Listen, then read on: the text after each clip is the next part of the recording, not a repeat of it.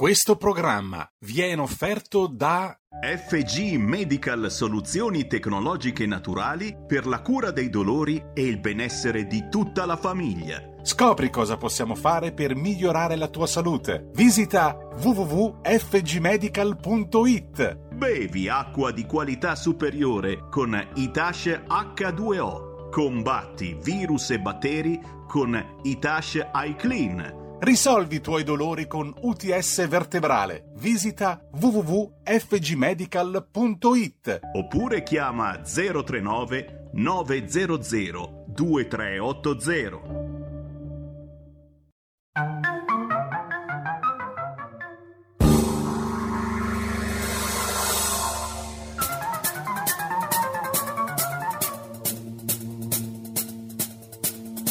Va ora in onda Zoom, 90 minuti in mezzo ai fatti. Conduce Antonino Danna.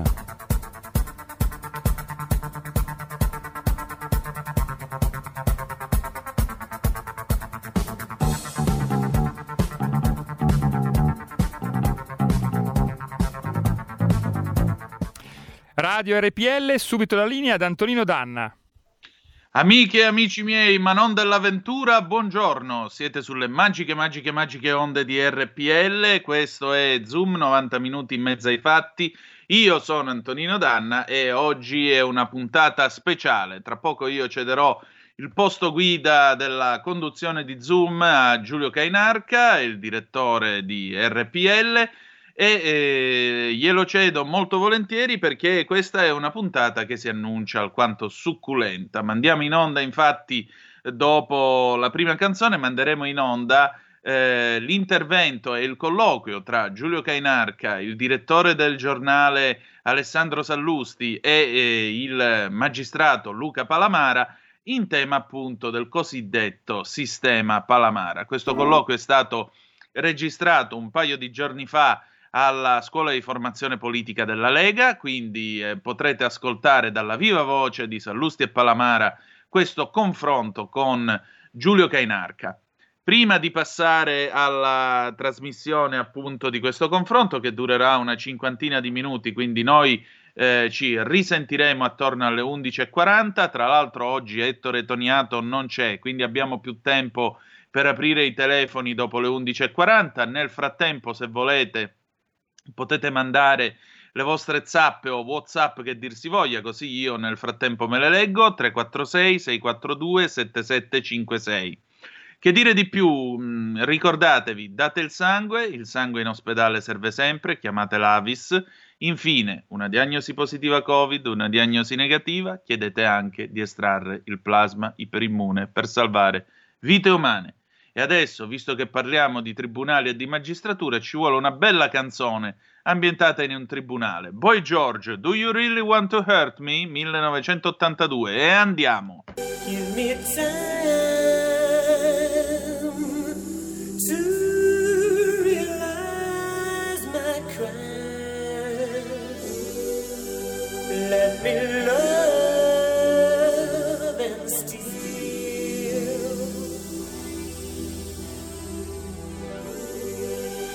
Have danced inside your eyes.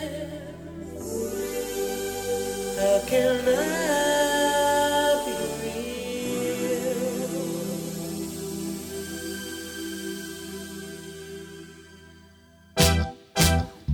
Do you really want to hurt me? Do you really want to? Precious kisses, words that burn.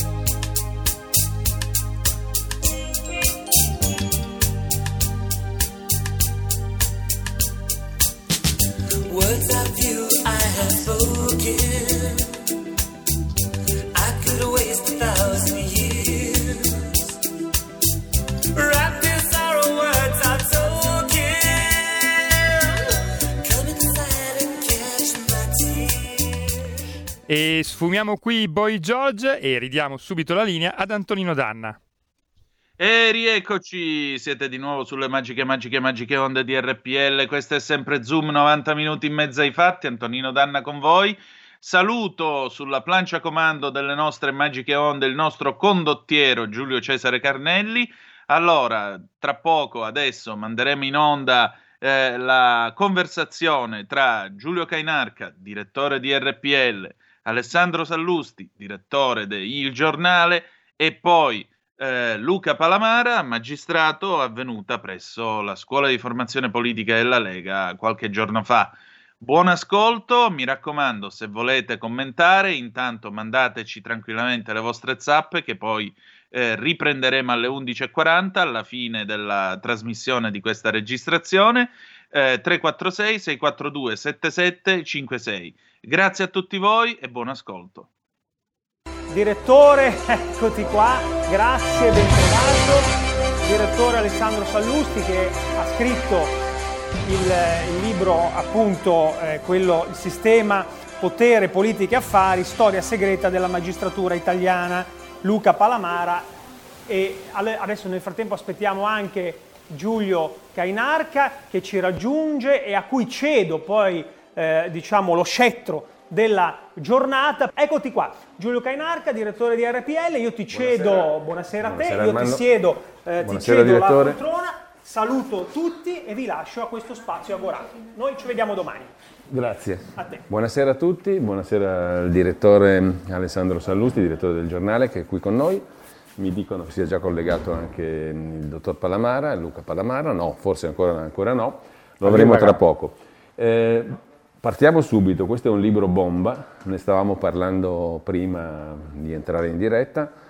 Un libro bomba perché? Perché da lettore, da cittadino, come tanti altri, perché è un libro che intanto sta facendo un record di vendite mai visto, incredibile, a testimonianza del fatto che ha toccato argomenti veramente profondi e popolari. Nessuno l'avrebbe mai immaginato che un libro con questo argomento potesse arrivare a così tante persone e interessare tante persone. È un fenomeno editoriale, è un fenomeno politico, se ne parla pochissimo da un punto di vista mediatico generale e da un punto di vista politico. E già qui, direttore, io ti potrei fare qualche domanda sul perché secondo te se ne parla così poco, perché c'è un punto, poi lo toccheremo anche col dottor Palamara, perché secondo me è un punto eclatante di questo libro, ce ne sono tre eclatanti secondo me. La questione generale del fatto che questo libro perché è una bomba? Perché è arrivato il dottor Palamara.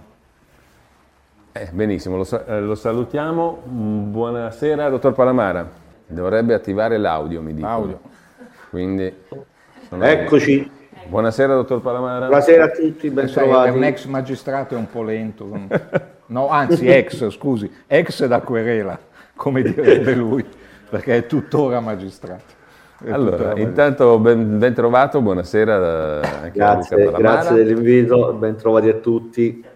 Dottor Palamara, entriamo subito nel vivo perché stavo chiedendo al direttore Sallusti il motivo per cui, secondo lui, questo libro, che io ho definito una bomba, ma come me credo che l'abbiano definito i tantissimi lettori che l'hanno letto e lo stanno leggendo, e che un libro che ha toccato la sensibilità, ha interessato tanti lettori, questo dovrebbe essere già un punto di osservazione e di dibattito. Come mai un libro di questo tipo? Lei se l'aspettava, dottor Palamara, che questo libro avrebbe coinvolto così tanti lettori, attratto così tanti lettori e interessato così tanti lettori? Io da lettore devo essere sincero, non me lo aspettavo, però quando ho iniziato il mio colloquio con il direttore Sallusti, man mano che andavamo avanti notavo nel direttore Sallusti un interesse molto particolare a quello che stavo raccontando.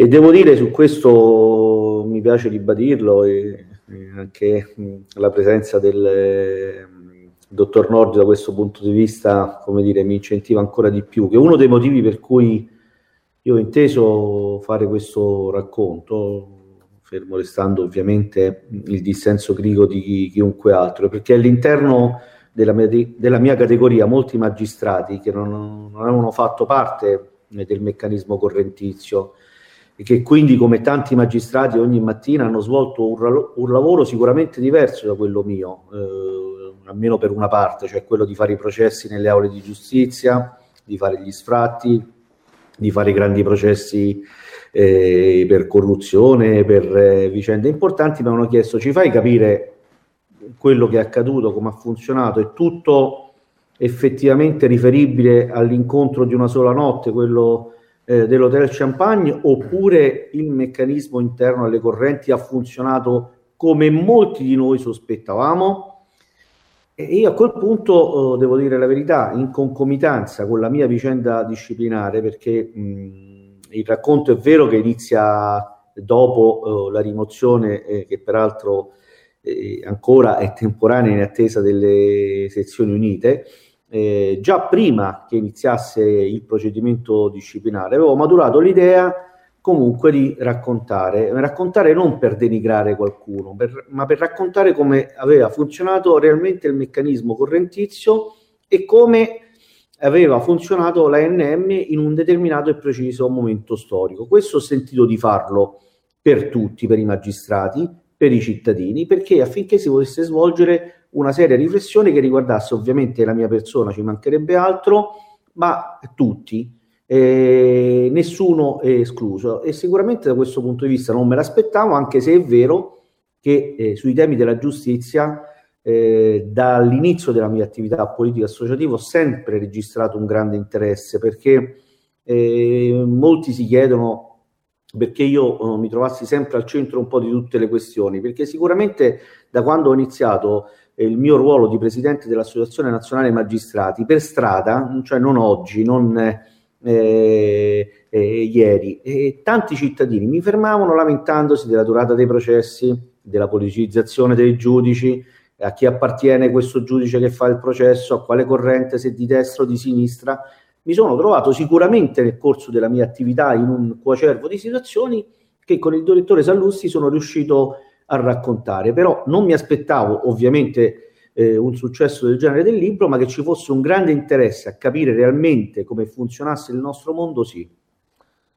Io chiedo a questo punto a lei come magistrato, al direttore Sallusti come giornalista, il motivo per cui questo libro, io l'ho definito bomba per un motivo molto semplice, perché a me pare che ci sono tre grossi nuclei. Primo, di legalità costituzionale, violata, stravolta, per come viene raccontato l'esercizio della funzione giudiziaria da un punto di vista di senso lato politico-istituzionale. Secondo, c'è la questione dell'informazione. E terzo, c'è una questione secondo me grande come una casa e poco dibattuta, che è quella del Quirinale. Il ruolo del Presidente della Repubblica in quanto Presidente del Consiglio Superiore della Magistratura, ma in quanto attore politico di primissimo piano in tantissime vicende raccontate nel libro. Allora io chiedo, come mai tutto questo non fa parte del dibattito mediatico, direttore, ma neanche diciamo politico, ma a quanto mi risulta neanche del dibattito all'interno della categoria. Il dottor Palamara diceva: io ho parlato per stimolare un dibattito, ma guarda, che a tutti gli effetti non c'è. La cosa più paradossale è che quel poco tanto di dibattito che ha scaturito il libro l'ha scaturito proprio all'interno della magistratura, che è ancora un Moloch, è ancora impermeabile, ancora arroccata. Però a me sembra di capire che dentro la magistratura questo libro abbia fatto più rumore e più suscitato più dibattito di quanto non lo abbia suscitato nel mondo politico e nel mondo delle istituzioni e nel mondo dei giornali. Questo secondo me perché una delle tesi che sostiene il dottor Palamara è che il sistema che lui racconta, cioè un sistema che ha condizionato, dice lui, io lo dico io, non è che lo dice il dottor Palamara, io dico alterato la vita democratica di questo paese, di quel sistema facevano parte la magistratura, un pezzo della politica è un grande pezzo dell'informazione. Per cui è ovvio che per una questione di autodifesa, di sopravvivenza, di impossibilità di andare a riscrivere la storia, una larga parte dell'informazione, della politica, della magistratura fanno finta che questo libro non esista. Però, vedi, qui non siamo in un talk show televisivo, qui siamo in un posto dove il titolo è Penso, conosco, creo.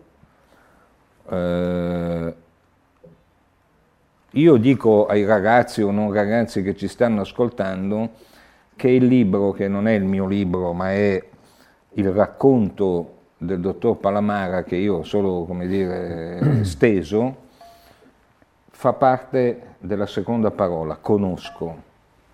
Voi dovete conoscere una versione, io non vi dico che questa versione è quella assoluta, attenzione, quello che è scritto nel libro è tutto vero, non solo perché ha superato l'esame degli avvocati della Rizzoli che mai avrebbero pubblicato una cosa non dimostrabile, ma perché il dottor Palamara è un magistrato e sa perfettamente che non può dire delle cose che non sono dimostrabili, e perché io nel mio piccolo sono un giornalista che ha 40 anni di esperienza sulle spalle, mai più scriverei delle cose che non sono dimostrabili. Però vi dico, il problema non è quindi che quello che nel libro scritto è vero o falso, quello che è scritto nel libro è vero. Io dico che magari non è tutta la verità, però la vostra ansia di conoscenza, che è la seconda parola per cui chi di voi ci sta guardando è qui in questo momento, secondo me deve spingervi a leggere questa cosa per farvi un'idea, magari non assoluta, non completa, perché a questa verità del dottor Palamara mancano dei pezzi di altre verità che altri potrebbero e dovrebbero raccontare, ma quantomeno un punto di partenza. Quindi per aderire allo slogan di queste convention, alla parola conoscenza, questo è un libro che va letto non per comprare il libro, far felice me o il dottor Palamara o la Rizzoli, ma perché è un pezzo di storia italiana assolutamente inedita e che siccome conoscere, come dite voi, è la base del pensiero ed è la cosa pregiudiziale al creo cosa vuol dire? Da qui vado avanti, la verità che ci dice il dottor Palamara è una verità che va conosciuta e qualcuno non vuole farvela conoscere perché è stato parte. Voi non le sapete che Repubblica e La Stampa, cioè due dei primi 4 quotidiani italiani, non hanno dato la notizia dell'uscita di questo libro, ma non perché ritenevano che non fosse un gran libro o perché io e il dottor Palamara li stiamo antipatici, perché loro erano parte di quel sistema che per 20 anni ci ha raccontato una verità artefatta. E così molti altri giornali, e così molte altre televisioni, eccetera, eccetera.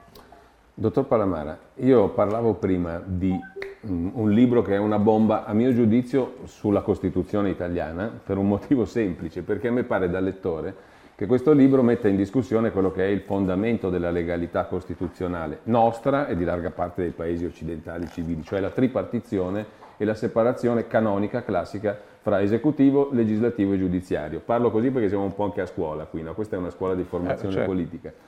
E mi pare che questo libro documenti, chi lo ha letto lo sa, e chi lo leggerà lo scoprirà, che la tripartizione tra legislativo, esecutivo e giudiziario è una fictio, è una finzione sostanzialmente nella prassi. Lei lo documenta e lo esplicita in modo chiarissimo. Faccio un esempio, l'articolo 101 della Costituzione dice che il magistrato è soggetto soltanto alla legge. Leggendo il libro non pare proprio così, è soggetto anche ad altre finalità e impulsi. Lei dice è soggetto alle correnti. Le correnti e c'è un nemico, lei dice, ci sono dei nemici. Oggi Salvini è stato rinviato a giudizio, si parla nel libro di Berlusconi. Ci sono dei nemici, il nemico è la non sinistra, lei lo dice apertamente. Lo dice il dottor Zanoni. Sì, lo dice il dottor Palamara. Quindi diciamo, vi è una subordinazione dell'azione giudiziaria in realtà a finalità altre. Non è la Costituzione, non è l'articolo 101, così come non è il giusto processo. Non ci sono giusti processi se si parte da questo presupposto. Così come l'obbligatorietà dell'azione penale diventa un'altra superfinzione, se ne è discusso amplissimamente anche in passato di questo, però qui c'è la dimostrazione pratica che questa è una finzione. Per quale motivo? Scriveva l'altro giorno, io sono d'accordo personalmente come cittadino, ripeto, poi chiedo il suo giudizio da magistrato su tutte queste questioni. Per quale motivo la Procura di Roma, per fare un esempio, apre le indagini sulle mascherine anti-Covid e non su quello che è raccontato in questo libro a proposito della legalità costituzionale, delle nomine al CSM e di tutto quello che abbiamo letto. Quindi dove sta l'obbligatorietà? Sta in una valutazione eminentemente politica a questo punto e di difesa di interessi, diciamo, corporativi. Questo secondo me è un libro che mette una bomba sotto la nostra Costituzione reale, non quella formale. Perché a suo giudizio, dottor Palamara, di questo non si discute? Glielo chiedo da cittadino a cittadino. Cosa aspetti? Sostieni la nostra radio. Abbonati andando sul sito radiorpl.it. Clicca abbonati e segui le istruzioni. Facile, no? Il futuro appartiene a chi fa squadra. Le radio italiane si uniscono per giocare la partita da protagoniste. Nasce l'app Radio Player Italia. 140 stazioni in una sola rete. Scegli la tua preferita e ascolta il suono perfetto del digitale. Gratis, senza registrazione, senza interruzioni. Compatibile con tutti i device. Le notizie, la compagnia, la musica scelta da chi la ama, la conosce e la vive. Scarica Radio Player Italia. Il futuro batte con la radio nel cuore. Anche RPL è disponibile su Radio Player Italia. Stai ascoltando RPL, la tua voce libera, senza filtri né censura. La tua radio.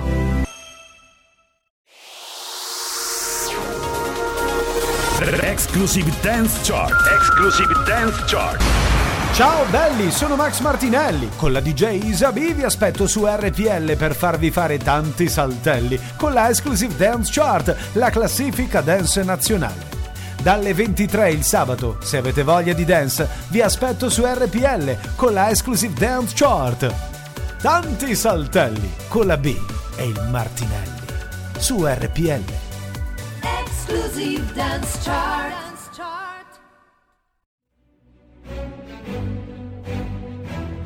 In molti ci invidiano e ci odiano perché siamo ancora liberi.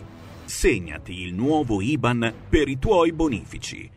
IT 89 R 08453 01602 000 000 101971. Presso la Banca di Credito Cooperativo di Milano SC. Diventa nostro editore. IT 89 R 08453 01602 000 000 10 19 71.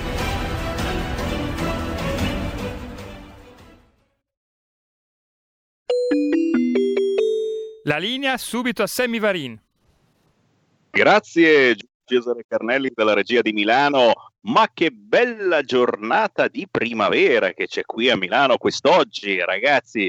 Io non lo so di che religione siete, se siete per Pfizer per tutta la vita o astro de qui o astro de là. Ragazzi, io oggi mi sono messo a fare le pulizie di primavera a casa utilizzando questo, il famoso spruzzino, come lo chiama Sammy Varin, che vi fa risparmiare tempo, spazio, denaro, sterilizzando, sanificando tutta la vostra casa, gatti compresi.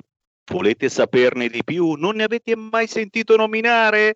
Allora vi passo chi da sempre si occupa della vostra salute. Si chiama Francesco Fioroni. Buongiorno Sammy, buongiorno a tutti coloro che ci seguono. Oggi mi hai proprio beccato mentre anch'io avevo in mano il mio Itacyclin, perché è arrivato un corriere, mi ha consegnato della merce, delle scatole, e la prima cosa che ho fatto prima di portarle in casa, caro mio, è stato rimuovere qualunque traccia possibile di Covid da quelle scatole, perché penso... Mamma, ma chissà per quante mani sono passate quelle scatolone prima di arrivare a casa mia, e magari qualcuno infetto, senza poverino neanche saperlo, le ha toccate. Bene, con Itacyclin ho la certezza matematica, ho la garanzia della certificazione e dei riconoscimenti di cui gode di aver rimosso il virus SARS-CoV-2 non solo dal pacco che entra in casa mia oggi, ma da tutto quello che porto a casa, persone, animali comprese, dalle superfici, dalla mia mascherina, dalle mie mani, al posto di usare quegli alcol appiccicosi che troviamo in giro.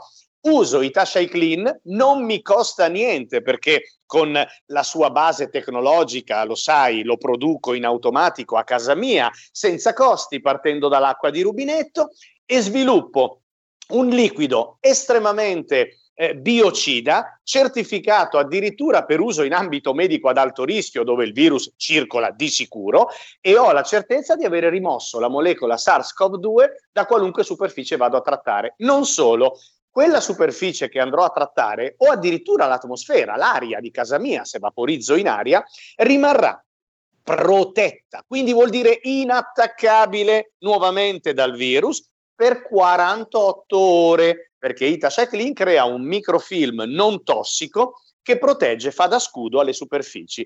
Insomma, io credo, Sammy, che invece di continuare a dire possibile che non si possa fare niente, possibile che non c'è una soluzione, possibile che dobbiamo correre tutti questi rischi, e invece di lamentarci e basta, facciamo una cosa. Telefoniamo ora allo 039 900 2383, risponde FG Medical, una società che da oltre 40 anni costruisce dispositivi medici ospedalieri. Abbiamo brevettato Itacyclin e desideriamo che ogni famiglia ne abbia uno. Lo slogan è: aiutaci a rompere la catena del contagio. Utilizzando Itacyclin possiamo farlo, per noi e per tutti gli altri. Quindi, signori, Pfizer per tutta la vita o no? Intanto facciamo piccoli gesti quotidiani per prevenire ogni tipologia di contagio da virus, che vuol dire semplicemente pulire a fondo la nostra abitazione e gli oggetti che tocchiamo tutti i giorni. Il numero è quello: 039 900 2383, e come ha detto bene Francesco, facciamo di tutto per farvi avere a tutti voi uno di questi spruzzini, facendovi la rata più giusta se il prezzo vi sembra troppo alto, o semplicemente venendovi a trovare a casa per farvi vedere che cos'è Itacyclin. Ripetiamo per l'ultima volta il numero di telefono. Vai, Francesco. Sì, è 039 900 2383, ma io dico anche il prezzo perché non vorrei che si spaventassero.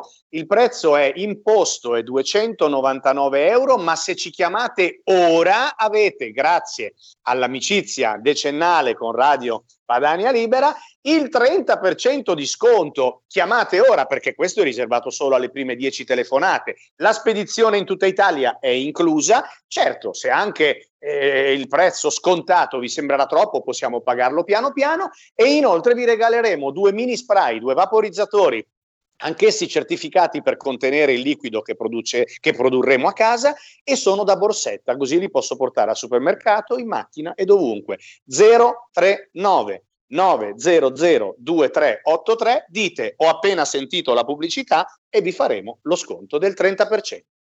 Fateci un bel pensierino per tutta la famiglia. 039 900 2383. Grazie FG Medical. Ci sentiamo dopodomani. Ciao ciao.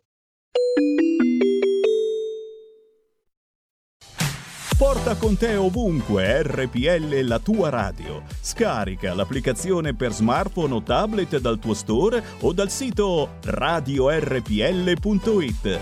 Cosa aspetti?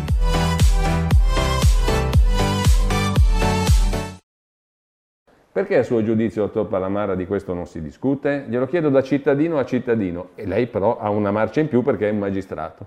Quindi mi può dare una risposta più interessante di quella che mi dà il cittadino. Sì, allora, proprio perché ci sono dei ragazzi, c'è una scuola di formazione politica, e penso che questo sia il vero tema da approfondire. Non parlerei di una bomba, ma parlerei di un momento di riflessione, perché che cosa accade? Quello di cui lei ha parlato è indubbiamente quello di cui ci occupiamo. Quanto tiene ancora oggi il tema della ripartizione tra i poteri dello Stato, del rapporto tra legislativo, esecutivo e giudiziario, e soprattutto quanto tiene il rapporto tra politica e magistratura? Nel 1948 si fece una scelta precisa, si volle creare, quando entrò in vigore la nostra Costituzione, una magistratura indipendente dal potere politico. Però l'indipendenza aveva il suo, momento culminante nel Consiglio Superiore della Magistratura, che era l'organo che doveva garantire l'autonomia e che deve garantire l'autonomia e l'indipendenza della magistratura. La scelta fu quella di far coesistere in quell'organo magistratura e, chiamiamoli, laici, cioè non magistrati eletti dal Parlamento. I magistrati dagli anni 60 hanno deciso di organizzarsi al proprio interno con delle correnti. A quel punto anche la politica si è in qualche modo adeguata e i laici, cioè i non magistrati nominati al Consiglio Superiore della Magistratura, sono diventati espressione o di una maggioranza o di un'opposizione parlamentare.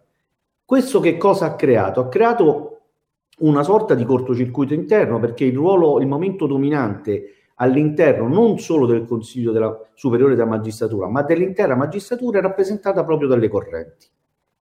Però c'è stato un grande tema che oggi io vorrei offrire come ulteriore spunto di riflessione, che nel 1948 si individuò, e questo vale soprattutto per i giovani che ci ascoltano, una linea di confine tra l'azione della magistratura e quella della politica.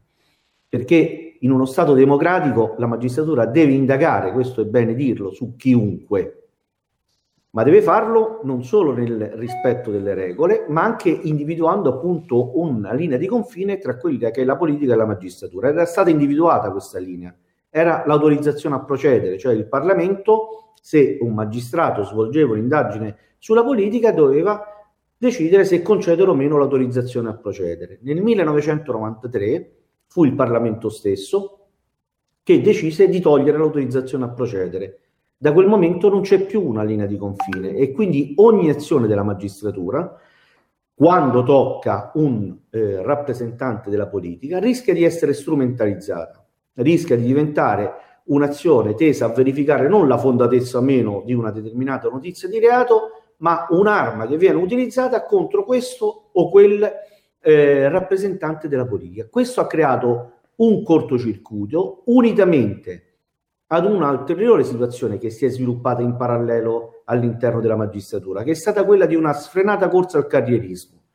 È diventato all'interno della magistratura fondamentale ricoprire il ruolo di procuratore della Repubblica, di presidente del tribunale, ma soprattutto, questo è un tema che viene sviluppato con il direttore Sallusti, i riflessi di Tangentopoli del 1992, l'esaltazione del ruolo del pubblico ministero, e dal 2007, data nella quale vengono aumentati i poteri del procuratore della Repubblica, del procuratore della Repubblica.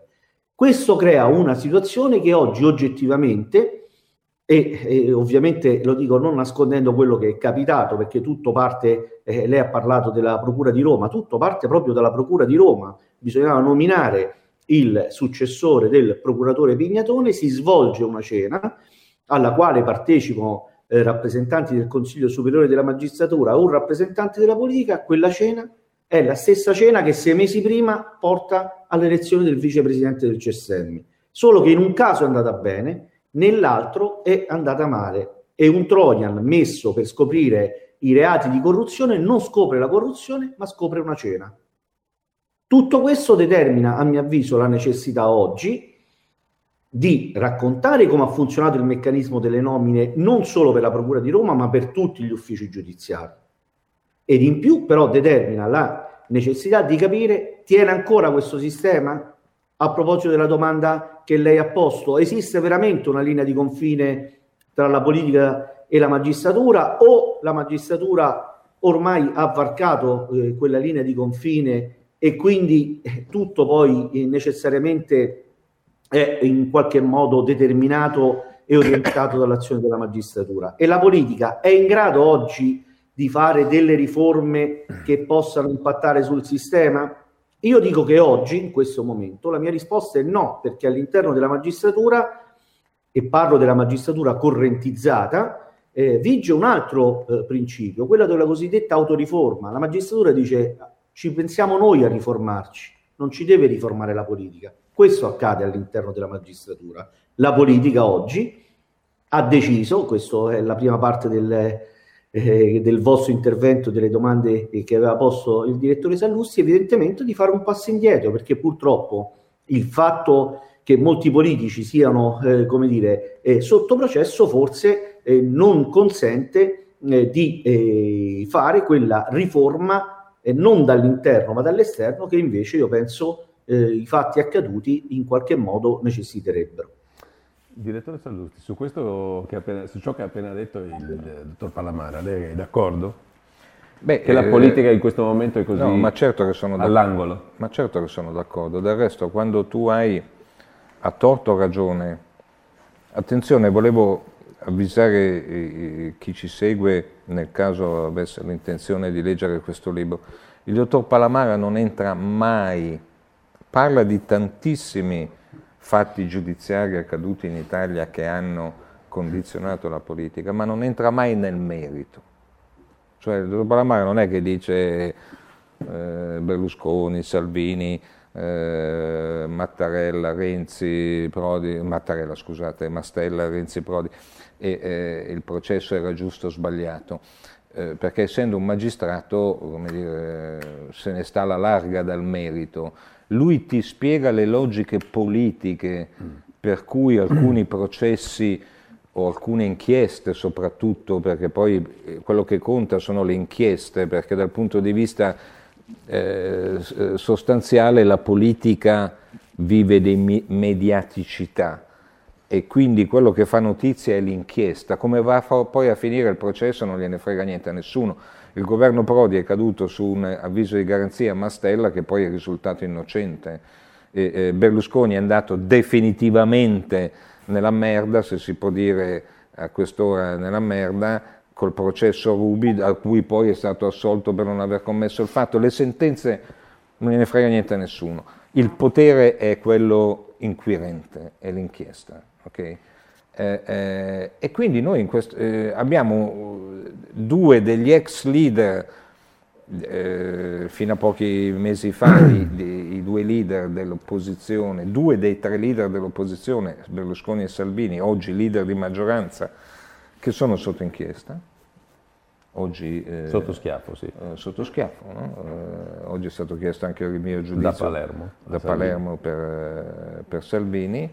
Abbiamo alcuni esponenti importanti anche di altri partiti, anche della sinistra, sotto inchiesta e sai, quando tu sei sotto inchiesta ti guardi bene ad andare a sfidare chi ti tiene sotto inchiesta proponendo commissioni d'inchiesta su come funziona la magistratura, proponendo riforme, eccetera, eccetera. Perché, attenzione, essere sotto inchiesta è una roba seria. Cioè non è che stiamo parlando di bruscolini, sia a livello personale, perché essere sotto inchiesta devi mettere in conto di poter anche essere, come dire, limitato nelle tue libertà fondamentali e personali, ma soprattutto di essere limitato delle tue libertà politiche. Dio ce ne scampi e non voglia che mai accada, ma questa stronzata, tanto per usare un gergo giovanile, dell'inchiesta su Salvini su sequestri di persona potrebbe portare in teoria, e ripeto Dio ce ne scampi liberi, al fatto che Salvini tra un anno e mezzo potrebbe non avere più agibilità politica. Cioè stiamo parlando di robe, certo, capito? E quindi è evidente che tu sei in una situazione psicologica, fattuale direi addirittura, di subordinato, capito? Sì, sei subordinato, insomma, sei... e quindi mai più ti viene in mente di andare a sfidare chi potrebbe toglierti l'agibilità politica. Ecco, anche a tutto questo ne ha parlato in maniera efficace un minuto fa il dottor Palamara, andrebbe posto un rimedio, non perché io credo che la classe politica sia fatta di santi. Dentro la classe politica c'è la stessa percentuale di ladri, di mascalzoni, di imbecilli, che c'è in qualsiasi classe politica. È la stessa percentuale che c'è nella magistratura, è la stessa percentuale che c'è nei giornalisti, è la stessa percentuale che c'è negli idraulici, tanto per intenderci. Però, essendo in una repubblica democratica, parlamentare, è vero che uno vale uno, no? Ma insomma un parlamentare dovrebbe valere un filino più di uno, non perché sia migliore di me, di te o di voi, ma perché essendo il nostro rappresentante andrebbe tutelato da, come dire, da cose, da attacchi così, insomma, abbastanza improvvisati o cose. Dopodiché io sono che se si scopre e si documenta che un parlamentare ha rubato, lì vale l'inverso, uno vale più di uno, nel senso che se rubo io mi devono dare 10 anni, se ruba un parlamentare gliene devo dare 20. Ma Dio santo, se ruba, non se tu ipotizzi che ha rubato. Questo io voglio dire, no? E invece la maggior parte delle inchieste che riguardano la politica si fondano su un teorema, no? Il teorema che la fondazione che sostiene l'attività politica di Renzi è un'associazione a delinquere. Ora, a me Renzi non è simpatico, ma io so che in tutto il mondo la politica si finanzia, se vuole finanziarsi in maniera trasparente, si finanzia con le fondazioni. No? Quindi, insomma, adesso ho fatto questo esempio, se ne potrebbero fare tanti. Io sì, penso che la politica sia sotto schiaffo e che non abbia né il coraggio né la forza di reagire. Lo ripeto a scanso di equivoci, sono per un paese dove esista una magistratura forte, autorevole, determinata. Non si può immaginare un paese dove non ci sia una magistratura forte, autorevole e determinata. Però non si può neanche vivere in un paese dove esiste una magistratura che si mette a far politica o si mette a decidere all'interno della sua discrezionalità chi promuovere e chi bocciare, perché allora è un altro sistema. Dottor Palamara, la politica debole, appena finito di dire anche il direttore Sallusti, l'ha detto lei prima in altri termini, anche per motivi di riforme costituzionali, l'autorizzazione a procedere, insomma un percorso storico che va da Tangentopoli in avanti fondamentalmente. Però io le faccio un'altra domanda allora, se la politica è così debole, l'impulso al cambiamento, che pure c'è anche tra i magistrati, perché 128 magistrati hanno mandato una lettera al Capo dello Stato, firmandola, chiedendo quattro cose, che non cada l'oblio sul caso Palamara, tra virgolette, no? Che ci sia una commissione parlamentare di inchiesta, cioè chiamando la politica a fare qualche cosa di forte, che probabilmente a questo punto voi ritenete che non si farà, e da un punto di vista più specifico hanno chiesto anche che per evitare, diciamo, che si perpetui quel sistema così ben descritto nel libro, si proceda al sorteggio nella procedura di selezione dei componenti del CSM, cioè l'organo di autogoverno appunto della magistratura, e la rotazione degli incarichi direttivi per evitare quel mercimonio che nel libro è descritto chiarissimamente. Ecco, secondo lei questa strada, se la politica è debole, se la magistratura ha tutto l'interesse a mantenere il sistema, sarà una strada percorribile o questo appello rimane così, un appello teorico di buona volontà, di buon senso se vogliamo, ma nel limbo? Allora, facciamo una bella fotografia interna di com'è il mondo della magistratura oggi. Il mondo della magistratura è composto da circa 10.000 magistrati, la maggior parte dei quali aderiscono all'Associazione Nazionale Magistrati, all'interno della quale ci sono le correnti. Non tutti sono iscritti alle correnti. La corrente che, tra virgolette, fidelizza maggiormente i propri iscritti è la corrente di area, che tradizionalmente è la corrente di sinistra della magistratura. Poi ci sono le altre correnti, quella di cui io facevo parte, Unità per la Costituzione, che è la cosiddetta corrente di centro, e Magistratura Indipendente, che sono meno ideologizzate, e soprattutto Magistratura Indipendente pensa più alle problematiche interne della magistratura, alle questioni stipendiali, alle questioni logistiche, al fatto che mancano i cancellieri, i giudici e quant'altro. Tanti altri magistrati non aderiscono alle correnti. Non aderendo alle correnti sono tagliati fuori da quel sistema che io non definirei mercimonio. Il sistema delle nomine correntizie, invece, per dare un'idea un po' più chiara pure ai giovani che ci ascoltano, riflette un po' il famoso meccanismo Cencelli che c'era nella politica. E nel libro c'è una parte dove si parla della regola del 3, uno a me, uno a te, uno all'altro, e questo determina una sorta di spartizione e una sorta di accordo per individuare il magistrato, che obiettivamente il magistrato che fa la domanda è un magistrato che ha una carriera professionale che gli consente di fare quelle domande, ma non riuscirebbe ad arrivare al posto che vuole se non ha una sorta di appartenenza. Questi 100 magistrati, che sono quelli di cui lei parlava, sono coloro i quali non da oggi, ma da ieri direi, vogliono forzare il sistema, e già all'interno appunto vogliono porre una questione, dire questo sistema non regge più, perché è un sistema che riflette ciò che non funziona della politica, ed è il sistema delle correnti che è degenerato. Lei mi chiede, c'è una possibilità di successo? Questo, se dovessimo fare una previsione oggi, sarebbe una domanda di difficile risposta, però il fatto che già all'interno questo dibattito quotidianamente prenda piede e quotidianamente questi 100 magistrati vogliono creare pressione, vogliono che io vada a parlare nelle commissioni parlamentari, vogliono che io vada nel CSM, può costituire, a mio avviso, un tema di riflessione proprio per quella politica che invece non vuole agire, che anziché fare una riforma contro qualcuno possa in qualche modo invece modernizzare lo Stato. Oggi abbiamo un governo che si dice che deve avere una proiezione europeista. La proiezione europeista vuole, come diceva il direttore Sallusti, una giustizia che funzioni, soprattutto nel versante civile, e dei meccanismi diversi, quelli di cui abbiamo parlato. Comunque, al di là della mia vicenda personale, quantomeno sono entrati in crisi. E le rispondo, lei mi dice, io da presidente dell'ANM e quindi da uomo delle correnti, c'era una riforma che temevo che avrebbe scardinato il sistema delle correnti, che era quella del sorteggio, perché il sorteggio è quello che spariglia il meccanismo interno.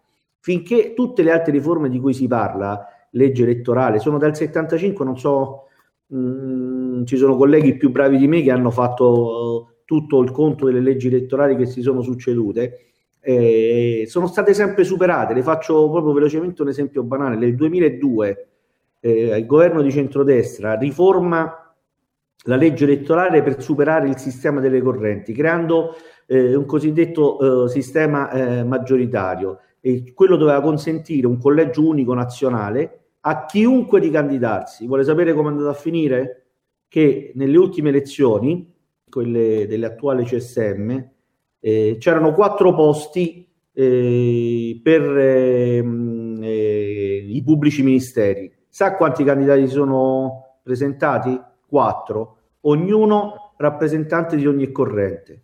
Quindi non c'è nessuna legge elettorale che può risolvere il problema. Il problema lo si risolve facendo, a mio avviso, oggi una forzatura, cioè dando la possibilità a nuovi magistrati di diventare la classe dirigente della magistratura. Sono magistrati che ogni giorno fanno processi importanti nelle aule di giustizia, quindi se fanno i processi ad esempio di un omicidio o di un appalto miliardario e quant'altro, io penso che possono in qualche modo, fatto un periodo di rodaggio, anche gestire il Consiglio Superiore della Magistratura. E lo stesso discorso vale per la componente laica. Il nostro racconto inizia con una domanda del direttore Sallusti: ai tempi nostri non abbiamo Vittorio Bachelet, tanto vale porsi anche il problema di chi debba rappresentare la componente laica nell'attuale sistema.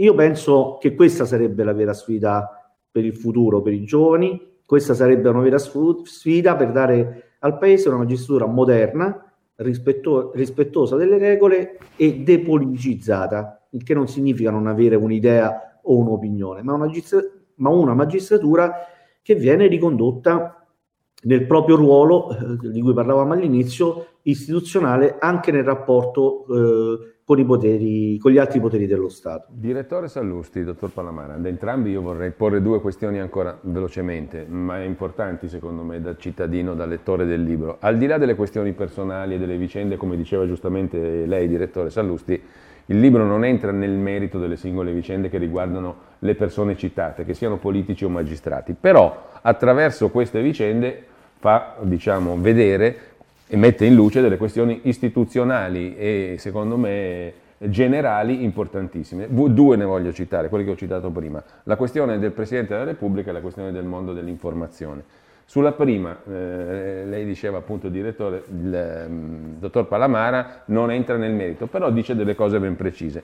Rubo un minuto perché ho estrapolato alcune frasi sulle quali chiedo a lei, direttore, giudizio a posteriori, diciamo da un punto di vista prettamente giornalistico, ma anche al dottor Palamara una valutazione di carattere, come è un po' il tono della discussione che credo stiamo facendo in questo momento, di carattere generale, cioè di valutazione istituzionale e alla luce dei principi generali di interesse collettivo, di interesse comune.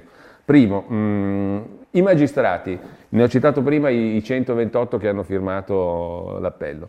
Però nel libro lei dice, dottor Palamara, che i magistrati che sfidano il sistema vengono messi al margine, fuori.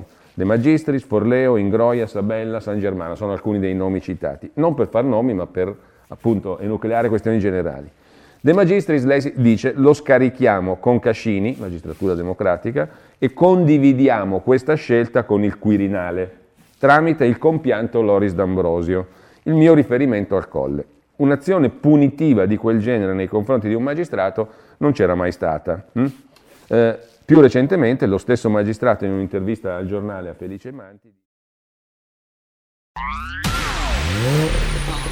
Auto nuova fiammante col suono nuovo, è il DAB Plus che si sente a tuono, la provi e senti subito com'è che va. DAB Plus è la tua radio, migliorerà. Digital Radio, il suono perfetto. DAB Plus. Anche RPL, la tua radio, è in Digital Radio. Porta con te ovunque RPL, la tua radio. Scarica l'applicazione per smartphone o tablet dal tuo store o dal sito radiorpl.it. Cosa aspetti?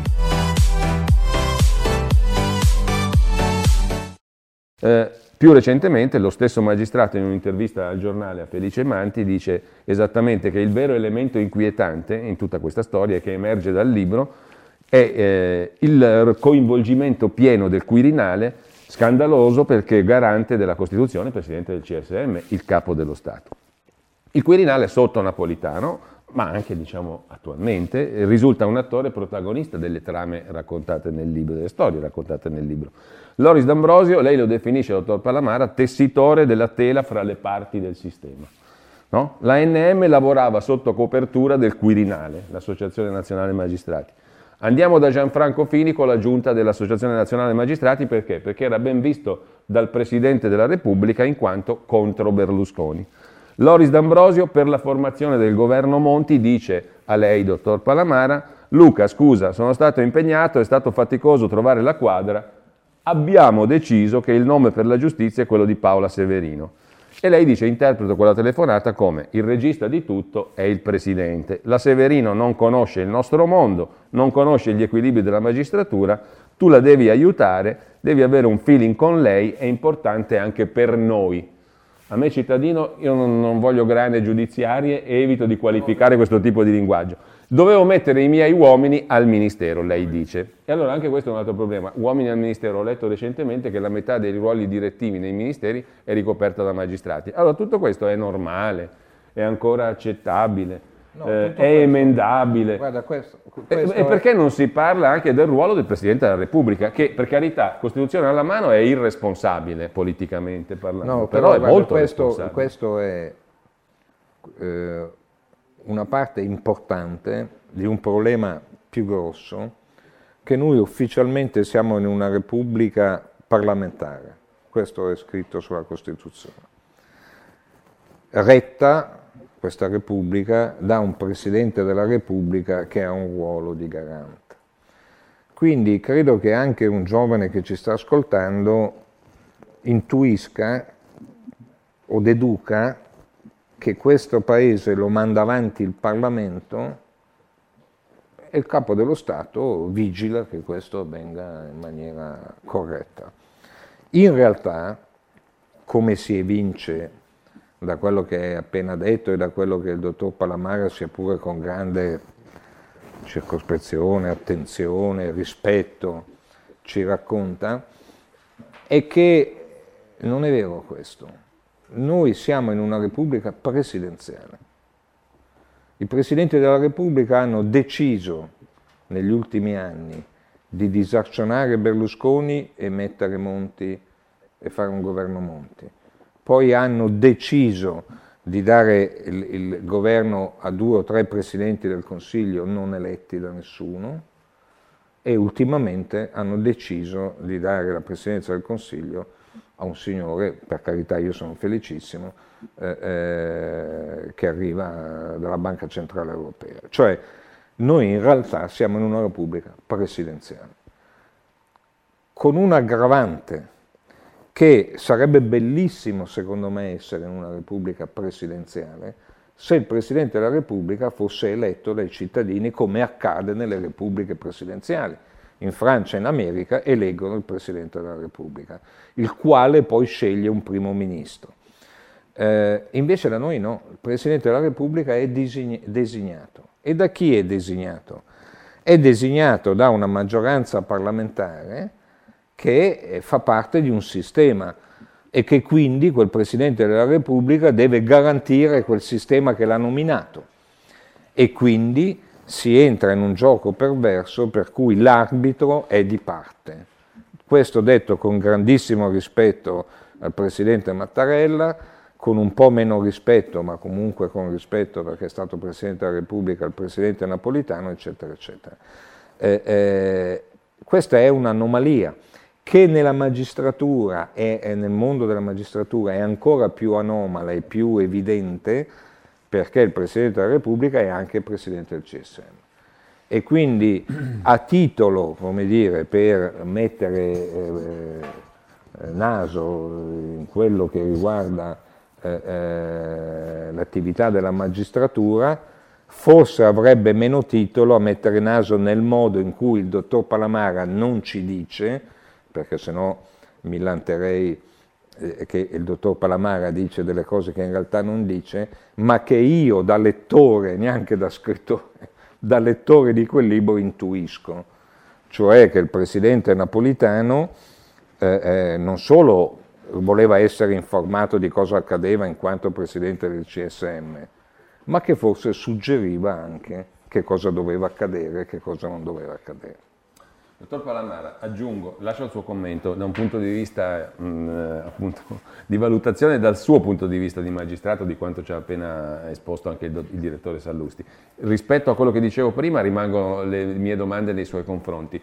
Aggiungo un dettaglio, io mi ricordo che seguì all'epoca molto dettagliatamente la vicenda del dottor De Magistris e le sue indagini, e il Quirinale, a un certo punto uscì un'agenzia, un'ANSA, dice il Quirinale, il capo dello Stato, dopo che ci fu il famoso sequestro dei faldoni notte tempo, la guerra tra procure della Repubblica. Guerra tra procure, il Quirinale chiede che vengano portati al Quirinale quei faldoni.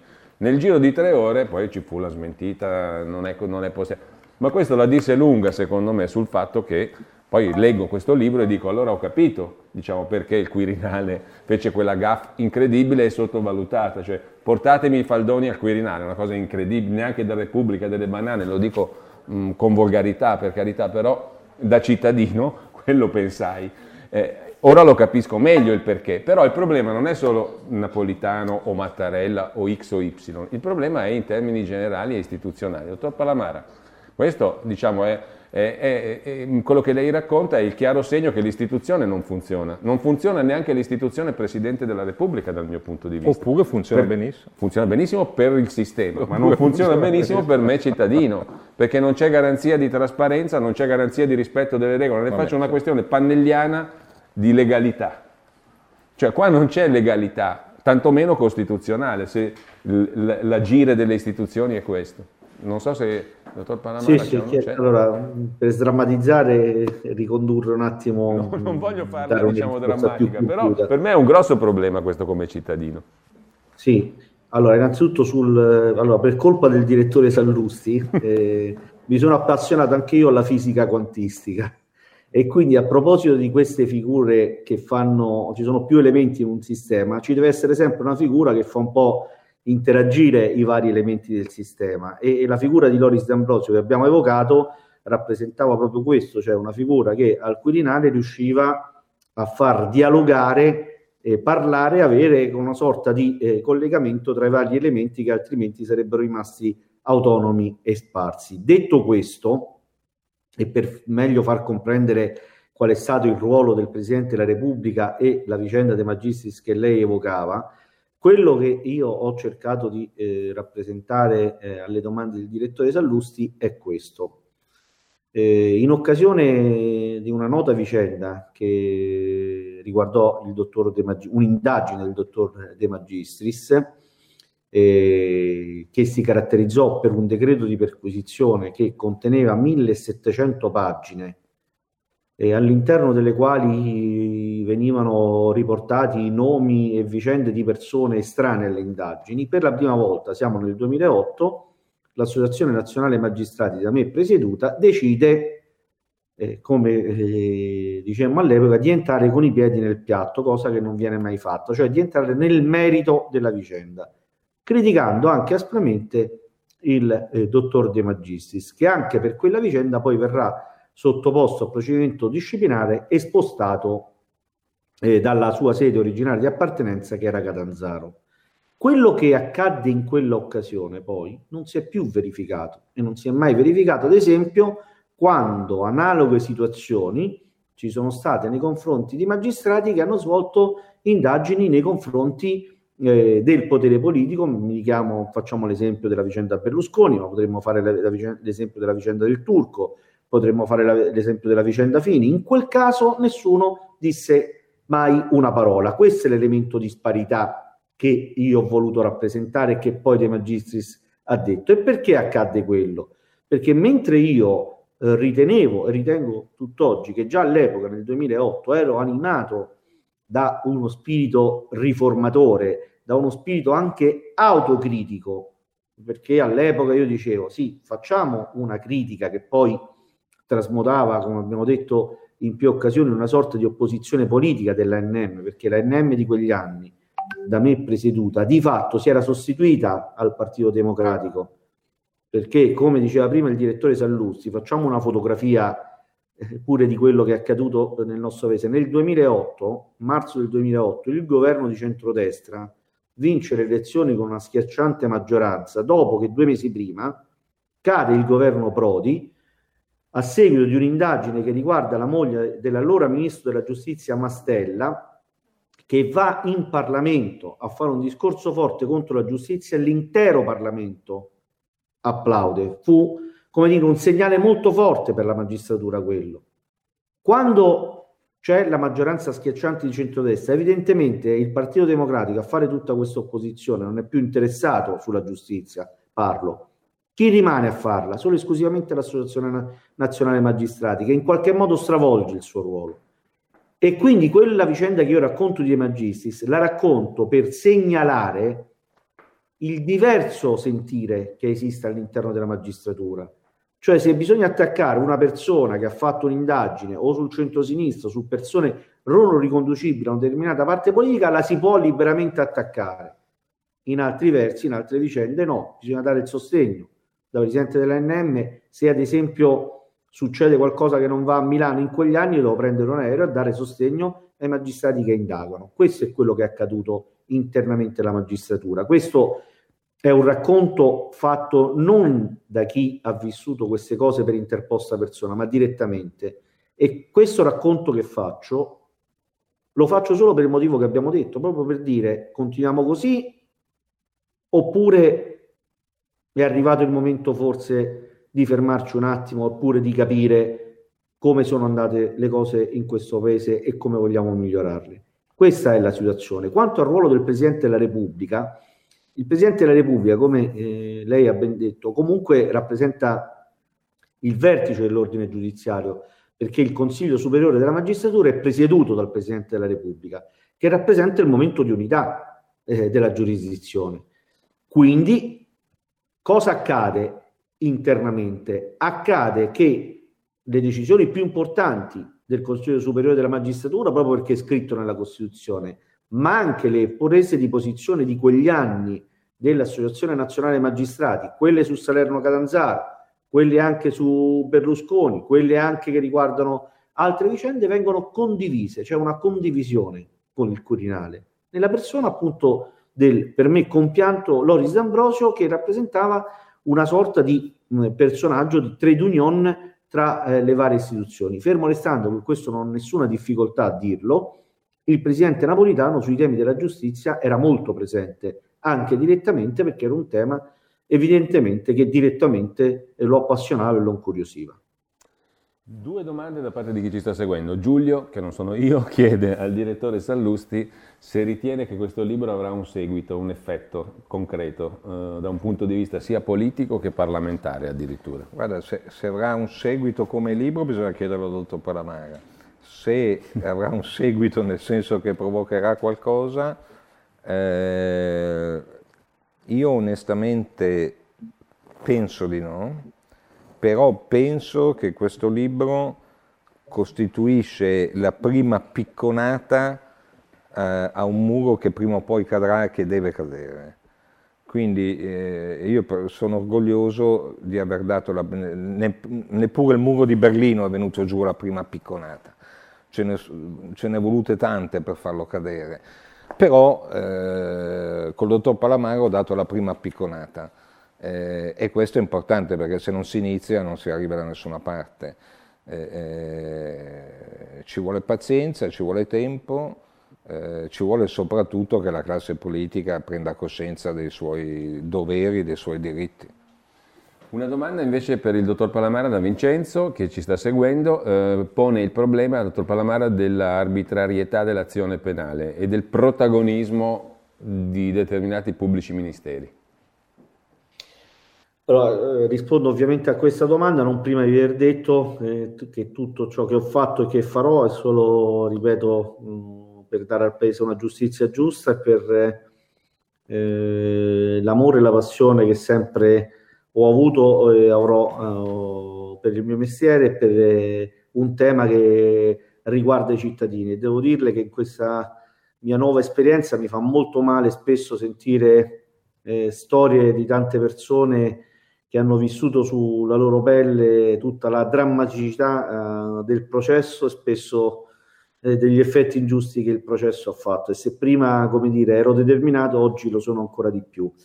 Tra i grandi temi ci sono anche quelli di cui lei mi ha appena domandato, cioè il tema dell'obbligatorietà dell'esercizio dell'azione penale sicuramente è un altro dei grandi temi. Internamente è un simulacro difendere l'obbligatorietà dell'azione penale, perché rappresenta l'espressione dell'uguaglianza e della legge uguale per tutti. Purtroppo la realtà dei tribunali, la realtà degli uffici di procura dice altro, ci sono tantissimi fascicoli sui tavoli dei pubblici ministeri, tantissime carte, non si riescono a fare tutte, è impossibile umanamente, quindi si pesca un po' dal mazzo. Pescando dal mazzo rischia di uscire un nome importante, nei confronti del quale inizia un'indagine con magari 1000 riflettori mediatici, e dall'altro un fascicolo di una persona che magari è stata truffata, o magari di una persona che ha subito una grave violenza, rischia di rimanere sotterrato. Anche questo purtroppo è una realtà con la quale io penso bisognerà avere il coraggio di affrontarla, non difendendo i principi, ma avendo di mira e come obiettivo la tutela degli interessi dei cittadini. Dobbiamo chiudere, non abbiamo toccato il tema credo che dobbiamo chiudere a questo punto. Sì. Non abbiamo a sufficienza parlato del mondo dell'informazione, ma avremo modo magari di riparlarne. Io ringrazio allora il direttore Alessandro Sallusti, ringrazio il dottor Luca Palamara. A domani e grazie ancora. Grazie. Così l'interessante intervista che vi abbiamo proposto all'interno di Zoom all'ex magistrato Luca Palamara. La linea di nuovo ad Antonino Danna. E rieccoci di nuovo sulle magiche onde di RPL, di nuovo con Zoom. Niente, l'orologio ci corre appresso, quindi non possiamo darvi la parola con il telefono, quindi dobbiamo procedere oltre e giungere alla conclusione della trasmissione. Dulcis in fundo, la potete vedere su Facebook, radiorpl.it e il canale YouTube, con questa Leonina Criniera, oggi sciolta al vento. Signore e signori, ecco a voi l'incantevole Carola Rossi. Buongiorno. Buongiorno Antonino, buongiorno a tutti gli ascoltatori. Sì, oggi ho litigato con i capelli. Sapessi io, tutte le mattine. Immagino, sono problemi. Sì, per noi altri capelluti sì, sono sempre problemi. Carola, che cosa c'è di bello, a parte che è sempre bello, che cosa c'è di bello oggi in Talk? Ma guarda, direi che l'aggettivo bello è assolutamente appropriato, perché oggi siamo in compagnia di Sara Nuzzi, che è la nostra guida turistica ormai di riferimento, che ci porterà proprio a Spassa alla scoperta delle bellezze effettivamente che la Lombardia e la nostra Milano ci possono offrire. Oggi in particolare faremo due itinerari molto interessanti, perché nella prima parte staremo a Milano e capiremo attraverso un percorso a piedi che Sara ci farà scoprire il perché Milano da sempre è considerato il cuore finanziario d'Italia, perché quest'origine affonda in realtà le radici in tradizioni davvero secolari. Nella seconda parte invece ci sposteremo in Valtellina, in particolare a Teglio, e anche lì faremo un bel percorso dove scopriremo non solo natura e anche curiosità enogastronomiche, perché su questo sappiamo che la Valtellina sa regalare emozioni, ma vedremo anche che nasconde tantissime meraviglie artistiche, anche dei veri e propri gioielli. Trinzica. Assolutamente, da questo punto di vista la Lombardia, ma come tutta l'Italia oggettivamente, ci regala delle perle, quindi appuntamento da non perdere, vi aspettiamo. Bene, ed è un appuntamento che seguiremo con molta gioia. Vi do lettura di una zappa che è arrivata mentre andava in onda il colloquio tra Giulio Cainarca, Alessandro Sallusti e Luca Palamara. Silvio da Brescia: quando uscì lo scandalo, il capo del CSM sussurrò: voltiamo pagina, non facciamo chiarezza e fino in fondo. Questo dice tutto, possiamo parlare all'infinito, il sistema opaco di potere è al vertice, sì, ma dobbiamo anche avere la bontà di ribellarci eventualmente contro eventuali sistemi opachi. Come si fa? Si fa con una cosa...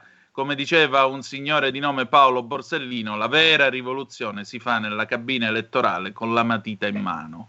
Questa è l'unica ribellione possibile in una democrazia. Quindi mi raccomando, insomma, ragioniamo su questo, ragioniamo di programmi, di contenuti e di uno sviluppo più civile. Anzi, per dirla col presidente Giovanni Leone, grande giurista e uomo calunniato, auguro al nostro paese progresso e giustizia nel tempo a venire, ed è un augurio che estendo volentieri a tutti noi. Allora, a tra poco con la nostra Carola Rossi. Carola, grazie come sempre della tua presenza, grazie anche del percorso culturale che compi, oltre a quello nell'innovazione, ci mancherebbe, ma il percorso culturale, perché solo sulle spalle dei giganti noi nani riusciremo a vedere più lontano. Grazie per ricordarcelo ogni mercoledì che Dio manda in terra. Grazie a te Antonino per l'ospitalità e ci risentiamo tra poco. Prego, allora noi chiudiamo la nostra trasmissione, vi salutiamo, la canzone d'amore che andrà in onda probabilmente dopo la sigla è da One Night at the Opera del 1975 dei Queen, Love of My Life, amore della mia vita. E allora, Grazie di essere stati con noi, ci risentiamo domani alle 10.35 trattabili, sempre sulle magiche onde di RPL. E che dirvi di più che the best is yet to come, il meglio deve ancora venire. Vi hanno parlato Carola Rossi e Antonino Danna, buongiorno. Avete ascoltato Zoom, 90 minuti in mezzo ai fatti.